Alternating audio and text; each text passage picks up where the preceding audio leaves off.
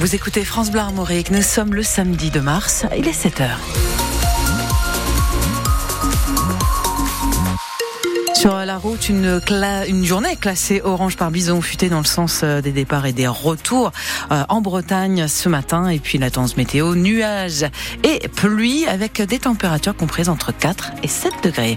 Le journal Julien Prouailleur, des pâtes, du gel douche, des conserves. La grande collecte des Restos du Cœur a débuté hier. Dans les grandes surfaces, des bénévoles reçoivent vos dons pour l'association. Des produits alimentaires, donc d'hygiène ou des produits bébés.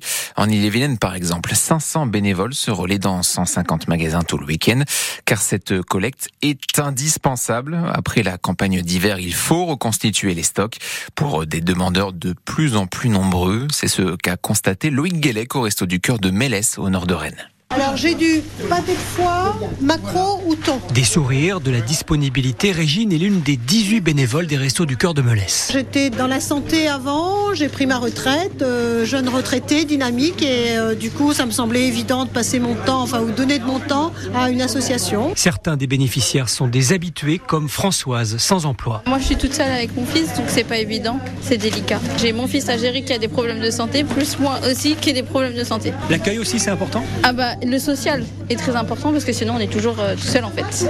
Ils sont top. Une, une seconde famille. Jean-Claude, bénévole depuis 8 ans et qui a travaillé longtemps dans le médical, est chargé d'écouter les bénéficiaires souvent dans la détresse. Il y a beaucoup de gens dans le besoin, vu les conditions de la société, et on doit les aider. Tous les jeudis en début d'après-midi, Maria Elena vient au resto de Melès remplir son sac de courses, un lieu indispensable. Grâce à eux, on peut manger un peu. C'est gentil parce que les restaurants du cœur, ça nous aide beaucoup, beaucoup. J'avais des petits avant quand je venais, même avant. Et puis là, j'ai qu'un grand garçon qui a 25 ans. Donc là, vous venez pour vous Là, principalement pour moi et mon fils et mon mari. On est trois. Parce qu'on n'a pas de travail en attendant. Puis là, là en ce moment, j'ai même plus de voiture, vous voyez. C'est ma fille qui me ramène. Depuis le début de la campagne d'hiver, plus de 7100 repas ont été distribués au resto du cœur de Melès. Et point d'orgue de ce week-end de mobilisation, le concert des enfants a été diffusé hier soir sur TF1 et France Bleu.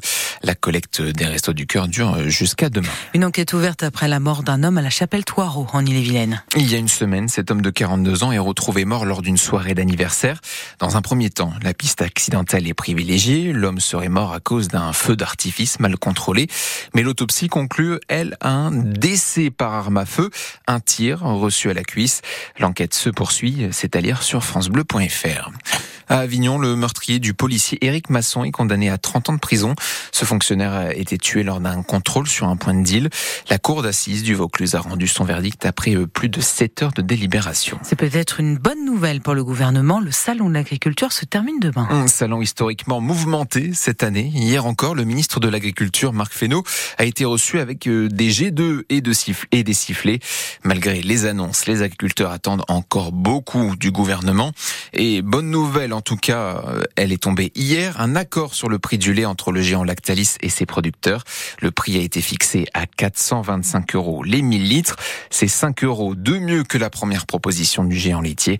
Explication à venir dans le journal de 8 heures. La pêche et le ramassage des coquillages est interdit dans l'estuaire de la Rance en Ille-et-Vilaine à cause d'une contamination microbiologique. La préfecture a pris un arrêté hier. Cette interdiction concerne les particuliers, mais aussi les professionnels qui pêchent dans la zone Rance Centre. En football, il y a du rififi après le puy Rennes jeudi en Coupe de France. Alors, pas sur le plan sportif, la victoire, la victoire 3-1 des Rouges et Noirs est nette et sans appel, mais sur le plan financier. Hier, les dirigeants du Puy se sont indignés sur les réseaux sociaux, affirmant euh, ne pas avoir pu récolter l'intégralité de la recette du match. Rencontre organisée à Geoffroy Guichard à Saint-Etienne, parce que dans la tradition, il arrive que les clubs pros laissent leur part aux clubs amateurs, mais cette euh, complainte a fait bondir les dirigeants du Stade Rennais, François Rosy. Tout part d'un message posté sur Facebook par le directeur financier du Puy Foot 43 après le match. Philippe Thibault y écrit une belle soirée de foot ternie par la décision de Rennes de prendre 55 000 euros sur la part qu'il aurait dû sur la billetterie et qui se conclut par un appel au harcèlement à peine voilé. Je laisse les réseaux sociaux faire le reste. Dans les faits, le Stade Rennais aurait également pu repartir avec près de 120 000 euros. Mais comme il en a l'habitude face aux équipes amateurs, le club a retiré une part pour couvrir ses frais de déplacement et a laissé le reste de sa recette au puits. Ce qu'il avait d'ailleurs déjà fait face à Sochaux au tour précédent, geste qui avait été alors salué par les dirigeants sochaliens. Les messages des dirigeants Pono n'ont donc pas du tout été du goût du Stade Rennais qui s'est fendu d'un communiqué au lendemain du match. C'est avec stupéfaction et une totale incompréhension que le SRFC a pris connaissance des déclarations de membres de la direction du Puy Foot 43, exprime le club, s'attendant à être remercié plutôt que critiqué, ajoutant au passage que lors du match, les dirigeants adverses n'ont pas eu l'élégance d'accueillir leurs homologues, comme le veut la tradition. Et les propos du dirigeant du Puy et la réaction du Stade Rennais sont à retrouver en détail sur euh, francebleu.fr. En tout cas, les Rennais peuvent eux se projeter sur ce qui les intéresse vraiment, la demi-finale de Coupe de France. Et elle se jouera encore à l'extérieur le 3 avril prochain. Ça sera contre Nice ou contre le Paris Saint-Germain. Ce dernier quart de finale n'est pas encore joué. Dans l'autre demi-finale, Lyon recevra Valenciennes. Et puis toujours en football, hier soir en ouverture de la 24e journée de Ligue 1, Monaco et Paris ont fait match nul 0 à 0. Kylian Mbappé est sorti à la mi-temps. Décision de l'entraîneur parisien.